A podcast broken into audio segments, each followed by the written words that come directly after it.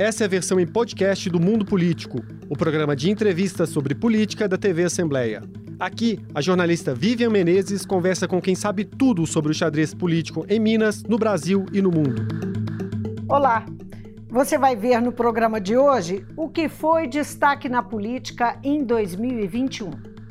A força do Centrão, o recuo de Bolsonaro frente ao STF, a vaga dos evangélicos na corte, a CPI da Covid no Senado, a economia mal das pernas e o início da temporada da disputa presidencial. Eu vou conversar com a cientista política Carolina Botelho, do Laboratório de Estudos Eleitorais de Comunicação Política e Opinião Pública do IESP, o instituto vinculado ao UERJ. Carolina, muito obrigada por atender o mundo político outra vez, a TV Assembleia. Prazer estar de novo aqui. Muito obrigada pelo espaço. Carolina, o governo Bolsonaro completou três, completa três anos né, em 1 de janeiro. Vamos começar com uma ideia mais geral que você tem não é, desse governo, o que, o que ele foi, como ele foi em 2021. É, o que ele foi em 2021 não, não é muito diferente dos primeiros do, da primeira ciclo né, de governo dele. Ele é um governo menos popular, é um governo que tá, sofre de uma, uma péssima é, reputação é, do ponto de vista administrativo, é um governo que não entregou políticas públicas, é um governo que vai precisar trabalhar bastante para 2022 ter chances de se reeleger. Né?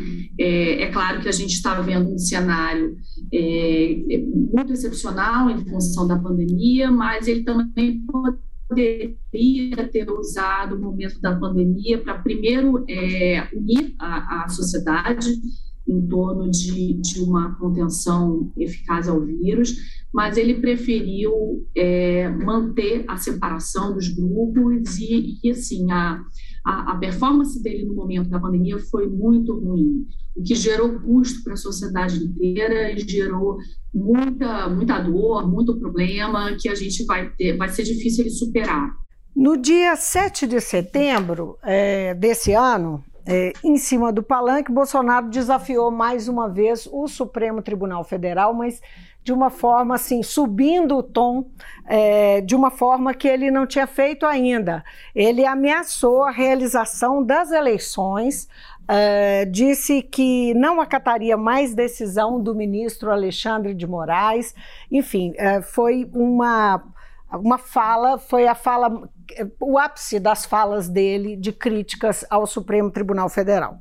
Depois disso, ele deu uma recuada, uh, fez uma carta com a ajuda de Michel Temer, né, publicou um comunicado à nação, uh, recuando nas suas posições e passou a evitar novos arrobos. Como é que você avalia, dentro do contexto de 2021, que peso, que significado teve uh, esse episódio? É, esse episódio foi o, trágico do ponto de vista da nossa democracia, da República Brasileira.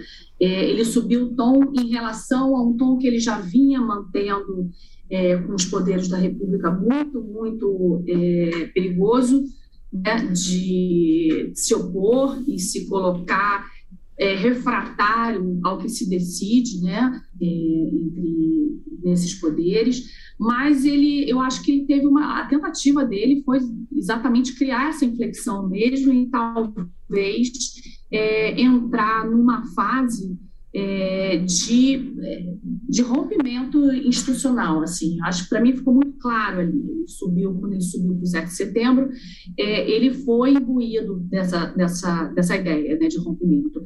A questão que eu acho que ele não previa a pouca adesão de setores da sociedade, embora tenha ido muita gente, é, ele esperava mais adesão e apoio, não veio. Né? No momento que não veio, ele se colocou numa situação frágil e precisou a intervenção de um, de um ex-presidente com um bom diálogo ainda no meio político e principalmente com diálogo com o ministro do Supremo que ele estava atacando diretamente nessa manifestação. Né?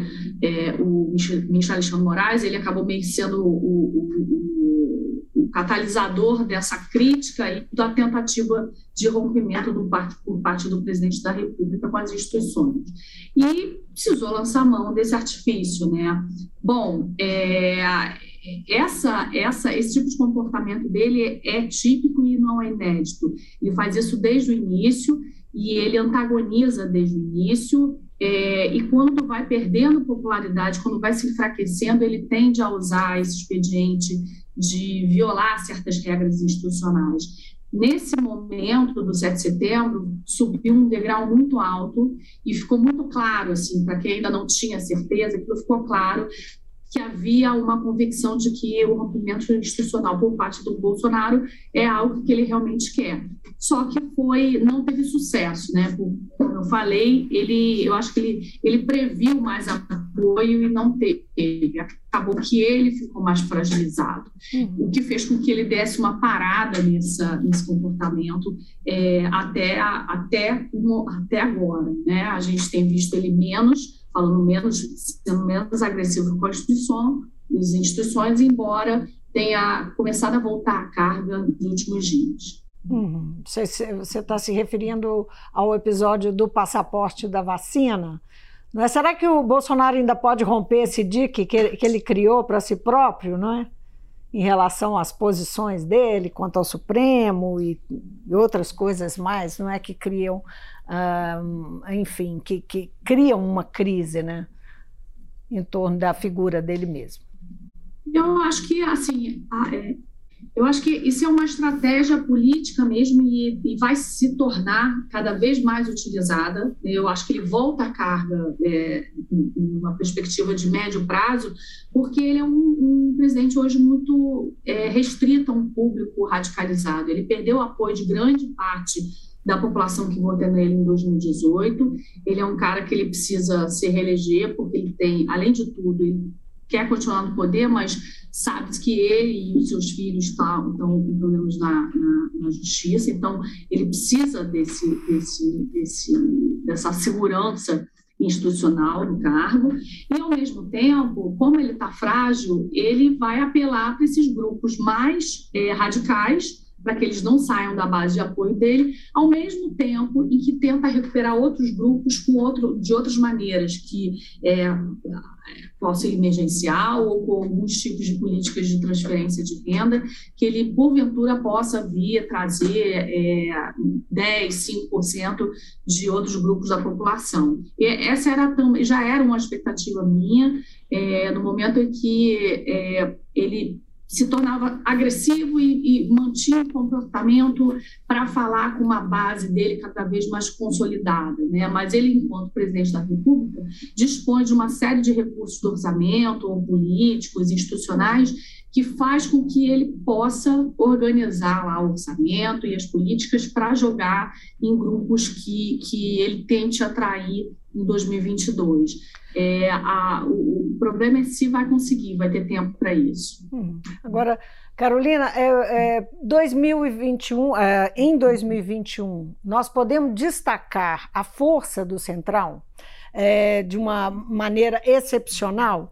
Uh, só lembrando que uh, o, o, Bolsonaro se aproxima do Centrão no meio de 2020, não é? E, uh, e, e ele vem sendo sustentado, não é? Ele sofreu aí, tem mais de 100 pedidos de impeachment na Câmara, é, sobre, é, enfim, Lira sentado em cima desses pedidos, mas ele veio sendo questionado reiteradamente nesse período e as coisas se acalmaram a partir do momento que ele se aproxima do Centrão. Há quem entenda que o Centrão é de fato hoje, assim, na prática, quem governa o país, quem tem, é, por conta do acesso e do poder que tem sobre o orçamento, sobre a, a capacidade que tem de negociar decisões importantes é, e encaminhá-las para o presidente. Qual que é a sua opinião sobre isso? Isso não é um pouco de exagero ou a gente pode falar nesses termos? Não, eu, eu tenho algumas questões aí. Esse protagonismo do Centrão não é inédito, né? a gente vê em vários governos. O inédito nisso foi o presidente, no momento em que ele se elegeu, ele recusar é, negociar com os partidos e com as lideranças, fazendo com que, no momento que ele estivesse muito fragilizado, é, construísse um acordo muito mais fisiológico do que a gente tem visto até então. Quer dizer, em troca de não cair, de não sofrer o impeachment ou de perder a governabilidade, ele entregou uma soma de, de, de recursos financeiros que foi poucas vezes visto. Né? É, e, de certa forma, a gente pode falar que, em alguns momentos, o Centrão, esse grupo mais mais é, é, fisiológico do Centrão que assumiu o governo Bolsonaro, ele comanda né, a pauta. Agora, é, não há políticas públicas sendo discutidas, o que há é uma transferência inesgotável de recurso público para as bases eleitorais ou para o fortalecimento dessas lideranças.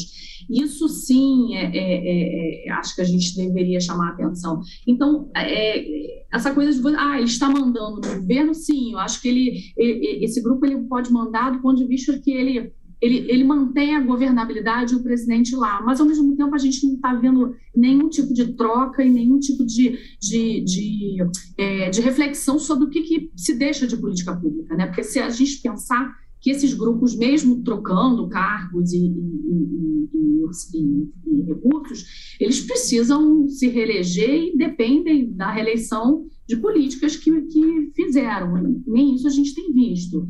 Então, eu acho que virou uma, uma, um fisiologismo assim bem alerta, assim, bem o tempo todo a, a questão é essa, não, não tem mais políticas, né? O, é, é, troca mesmo de poder e de recursos para manter lideranças e, e, e enfim, hum. ganhar eleições.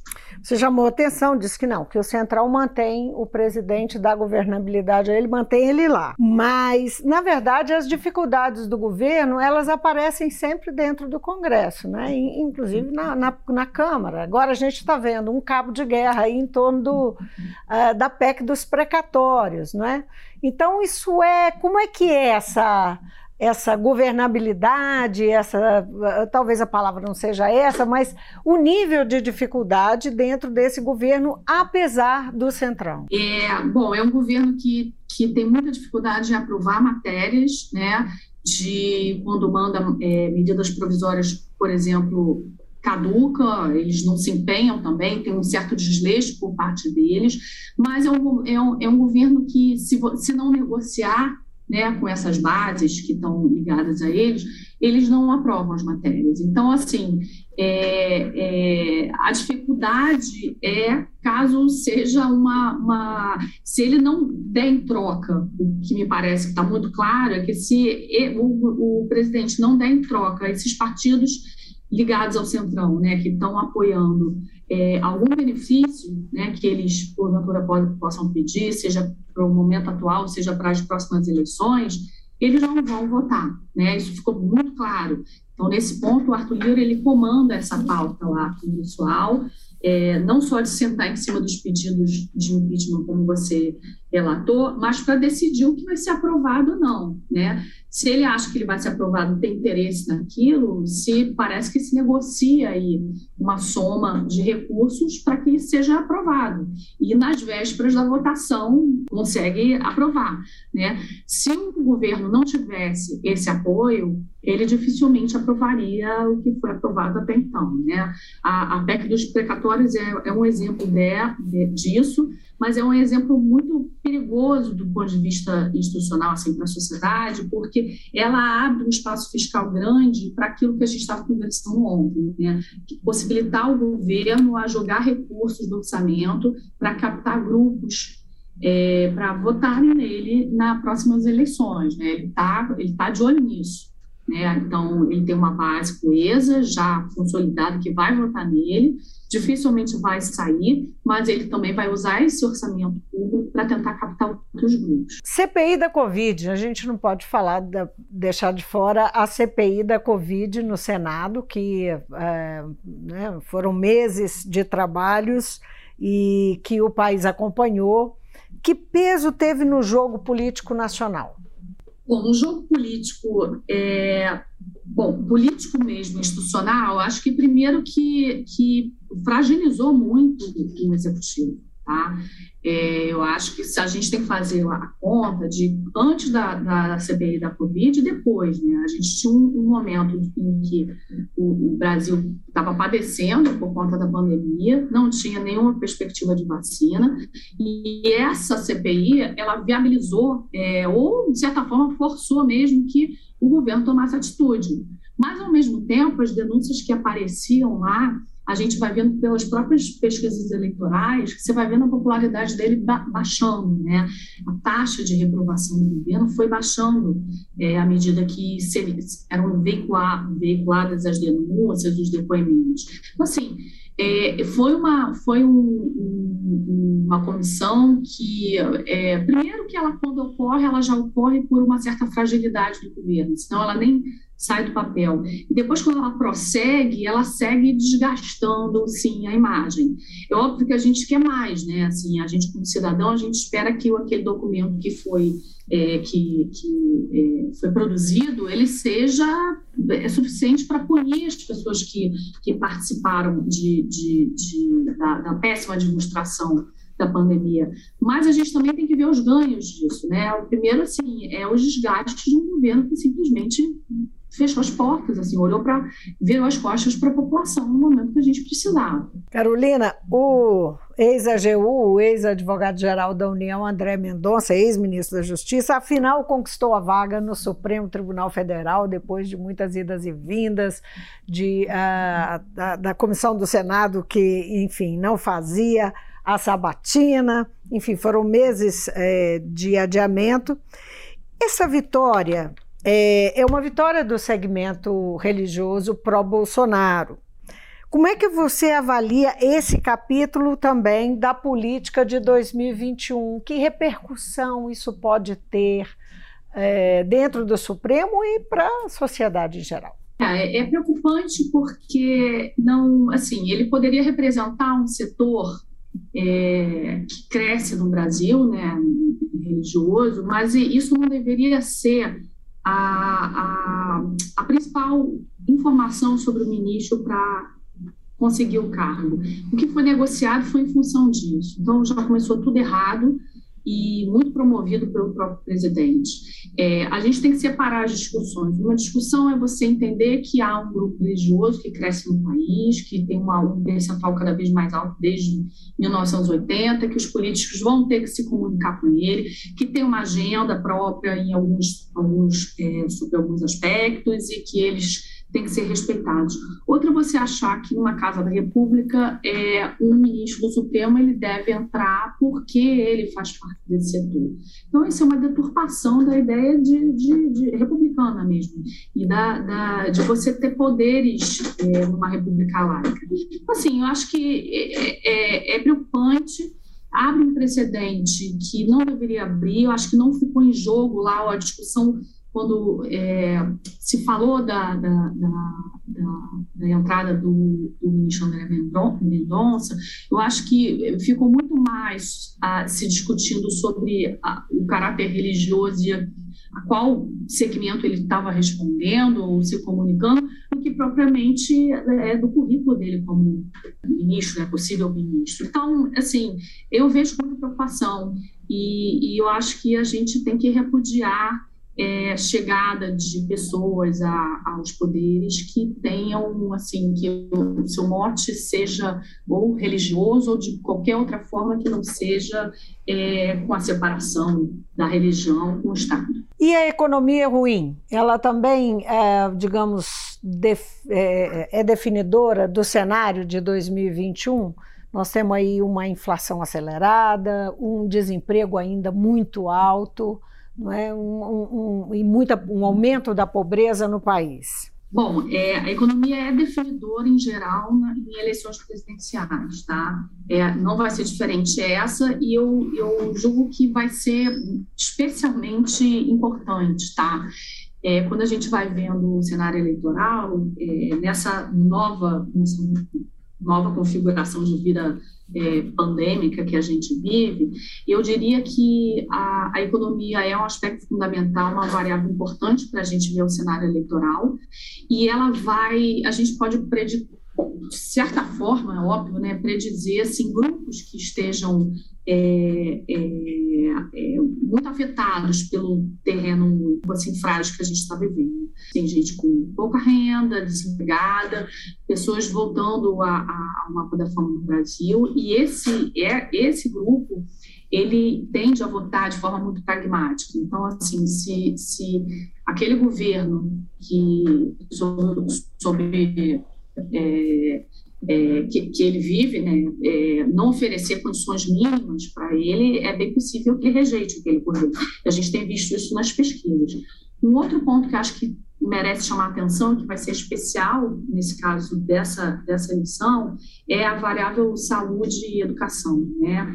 É, a gente não esperava a pandemia, ela veio, mas assim, a, a, a, a, mais, a má administração do governo federal impôs um custo grande à sociedade. Essa sociedade vai cobrar. Né? É, essa, as pessoas perderam pessoas, ficaram doentes, perderam empregos e viram como foi conduzido. Da mesma forma que tem um grupo da população que os filhos ficaram afastados da escola durante dois anos sem menor ação do governo para amenizar né, o, o, ou diminuir a, a, a, o acesso às redes de ensino. Então, assim, a economia é ainda um, uma variável importantíssima, mas vai se somar a elas essas outras duas que vai ser muito falada durante o pleito. Uma, falando em eleição, um fato que merece destaque é a volta do Lula ao jogo eleitoral, que aconteceu ainda no primeiro semestre, não é? e ao longo do ano a gente tem visto Lula se movimentando. Quanto, na sua opinião, alterou, o, o jogo foi alterado um, e até antecipado mesmo esse ano, por conta, o jogo que, que, normalmente é travado a partir do, né, no início de 2022 seria, foi bastante antecipado com Lula. Mudou totalmente o jogo eleitoral. Né? Aí veio um, um candidato entrou no pleito virou líder de pesquisa e, e um líder assim muito afastado do, da, das outras candidaturas. Então, assim, o Lula veio como favorito e se mantém, se consolida como favorito. Esse grupo que a gente estava é, mencionando, de pessoas mais pobres, que vão votar de forma muito pragmática, se tem dinheiro ou não para comprar comida, é um grupo que é, migrou muito para a candidatura do Lula e tem uma expectativa dele voltar a ser presidente, até porque tem uma memória sobre a, a, a vida nesse momento, momento em que Lula foi presidente. Então, assim, mudou totalmente o jogo eleitoral e, assim, o Bolsonaro hoje luta para não perder para ele. É, chamando a atenção para um, um, fato de hoje, né, o Geraldo Alckmin, que vem sendo apontado e cortejado para ser vice do Lula, está em conversas, em conversação ainda, mas hoje assinou a, a ficha de desfiliação dele do PSDB. É, não sinalizou ainda se vai para o PSB ou não, isso está em negociações. Mas o, o Lula, está é, tá aqui um, um, um, post dele no Twitter, ele dizendo que eu não posso discutir vice se ainda não sou candidato. Na hora certa, quando eu for candidato, vou indicar um vice para me ajudar a governar e reconstruir esse país. De fato, isso aqui é uma fala pro forma, não é? Porque essa discussão está azeitada no, nos bastidores, não? É, não sei se a, a, a a relação de vices sendo Alckmin já está azeitada. Eu acho que ainda. É, azeitada talvez não seja a palavra, mas acelerada, é. talvez, né, a discussão. É, eu acho que aquilo que parecia uma coisa completamente fora é, de cogitação foi se tornando muito rapidamente uma possibilidade. E tudo está indicando que essa possibilidade tá, tá, se, tá quase virando realidade, né? Mas é, o Lula fala isso porque ele ainda não, não ele ainda não se dedicou a falar que está no jogo eleitoral, apesar de ter feito todo, todo o comportamento dele é para mostrar que ele é candidatíssimo, hum. né? Eu acho que ele está aí medindo o terreno e medindo também que é a possibilidade de vices, né? Talvez o, o, o Geraldo Alckmin seja um vice importante para ele, para quebrar a antigas rivalidades é, que a gente tem visto até as eleições de 2018, que foram muito ruins para o Brasil. Uhum.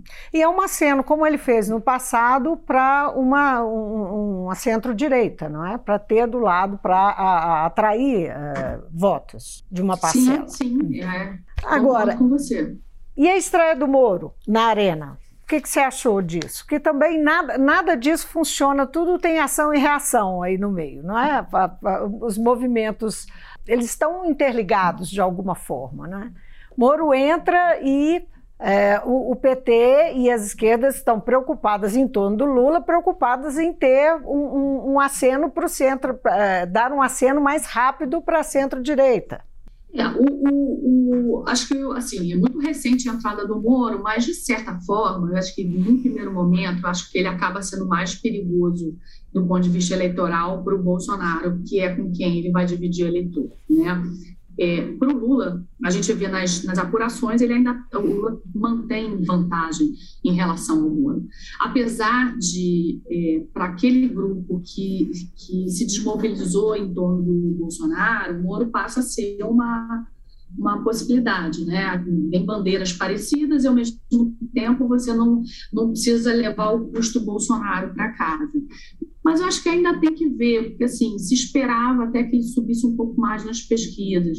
Tudo bem que ele entrou recentemente, oficialmente, na política, é, sabendo que ele já faz há muito tempo. Mas, assim, é, tem que acompanhar, porque eu acho que, num primeiro momento, a tendência é que tome mais votos desse grupo é, que talvez ficasse em dúvida se fica ou não com o Bolsonaro do que propriamente do PT. A história é acompanhar, não mudou muito o jogo, o jogo ainda continua sendo Lula e Bolsonaro. Só aproveitando o que você está dizendo, são dados que são muito recentes. O IPEC, né, é, o, o antigo IBOP, soltou pesquisa ontem. Nessa pesquisa, ele é, são dados muito parecidos com o da Quest é, que mostram Lula na liderança da disputa, é, com uma vantagem muito grande, 48%. É, ele venceria no primeiro turno a se manter com esse, essa vantagem. Bolsonaro aparece em segundo lugar com 21%, né? quer dizer, são 27 é, pontos percentuais de diferença. Moro tem 5%, Ciro também. É, e Bolsonaro, que tem a caneta e o Auxílio Brasil, né? É, tá, está numa situação de rejeição muito grande. É, no, no, começo da entrevista, você falou da, da, da, da, possibilidade dele usar isso eleitoralmente. Você acha que ele consegue reverter? Essa é a pergunta de um milhão de dólares, e para ele, inclusive. Acho que a tentativa é reverter né? Não só o Auxílio Brasil, mas se a gente pensar no Auxílio Gás, outros auxílios que ele tem criado, Auxílio Caminhoneiro, enfim, ele está tentando é, trazer de volta para ele aquele grupo que saiu, né? Aqueles, aqueles grupos mais pobres que estão sentindo os efeitos de, da economia é, no momento da pandemia e que sentiram mais a questão da própria Covid mesmo né, nas, suas, nas suas famílias. Se a gente for ver as pesquisas, os, os mais pobres sentiram, tiveram muito mais impacto que as pessoas é, com renda maior. Então, assim, essa é a pergunta que está se fazendo todos os dias. Né? É, é se, é, eu acho que é, a expectativa é que ele consiga, né? E por isso que ele está lançando mão de muitos, muitos recursos do, por parte do governo, mas eu não sei se vai ter tempo. É, é, pessoalmente, eu acho que é, é difícil o Lula ganhar no primeiro turno, apesar, assim, de, hoje está mais fácil que outros cenários, né, outras eleições. Do, do, jeito assim que o, que o a, a, a, a, Bolsonaro deteriora. Mas a gente também não pode esquecer que essa caneta é, sobre a qual você mencionou, ela é importantíssima. Né? E ela tem uma capilaridade grande, ela pega grupos mesmo, e ela pega pessoas que assim, estão muito vulneráveis e assim vão fazer uma associação direta entre o auxílio, a comida no prato, a, a, a, o dinheiro para o filho, é, no momento da eleição não dá para subestimar. Carolina, nós então vamos aqui acompanhar muito de perto, com lupa, é? com certeza, tanto você no seu trabalho como cientista política, num, num, num laboratório que está é, é, tá ouvindo as pessoas, querendo saber o que, que elas pensam, não é? do, desse tabuleiro eleitoral. E nós vamos aqui tentar reportar da melhor maneira possível. Muito obrigada pela sua participação aqui no mundo político, num momento muito especial, que é o nosso encerramento da, dos trabalhos. Né? Nós estamos nos últimos dias do programa e uh, contamos com a sua análise da política de 2021. Claro, é um prazer e é sempre um prazer vir aqui conversar novamente. Só me chamar. Eu conversei com a cientista política Carolina Botelho, do Laboratório de Estudos Eleitorais de Comunicação Política e Opinião Pública do IESP, o instituto vinculado ao UERJ. Ela analisou para nós o que foi destaque na política em 2021. Eu me despeço por aqui, obrigado pela companhia e até amanhã. Mundo Político é uma realização da TV Assembleia de Minas Gerais. A apresentação é de Vivian Menezes. A edição de áudio nessa edição foi de Tarcísio Duarte. A produção é de Tayana Máximo, a direção é de Alevi Ferreira. Você pode seguir o Mundo Político nos principais tocadores de podcast. Assim, você não perde nenhuma edição do programa. Para assistir a essa entrevista e aos outros conteúdos da TV Assembleia, acesse almg.gov.br/tv.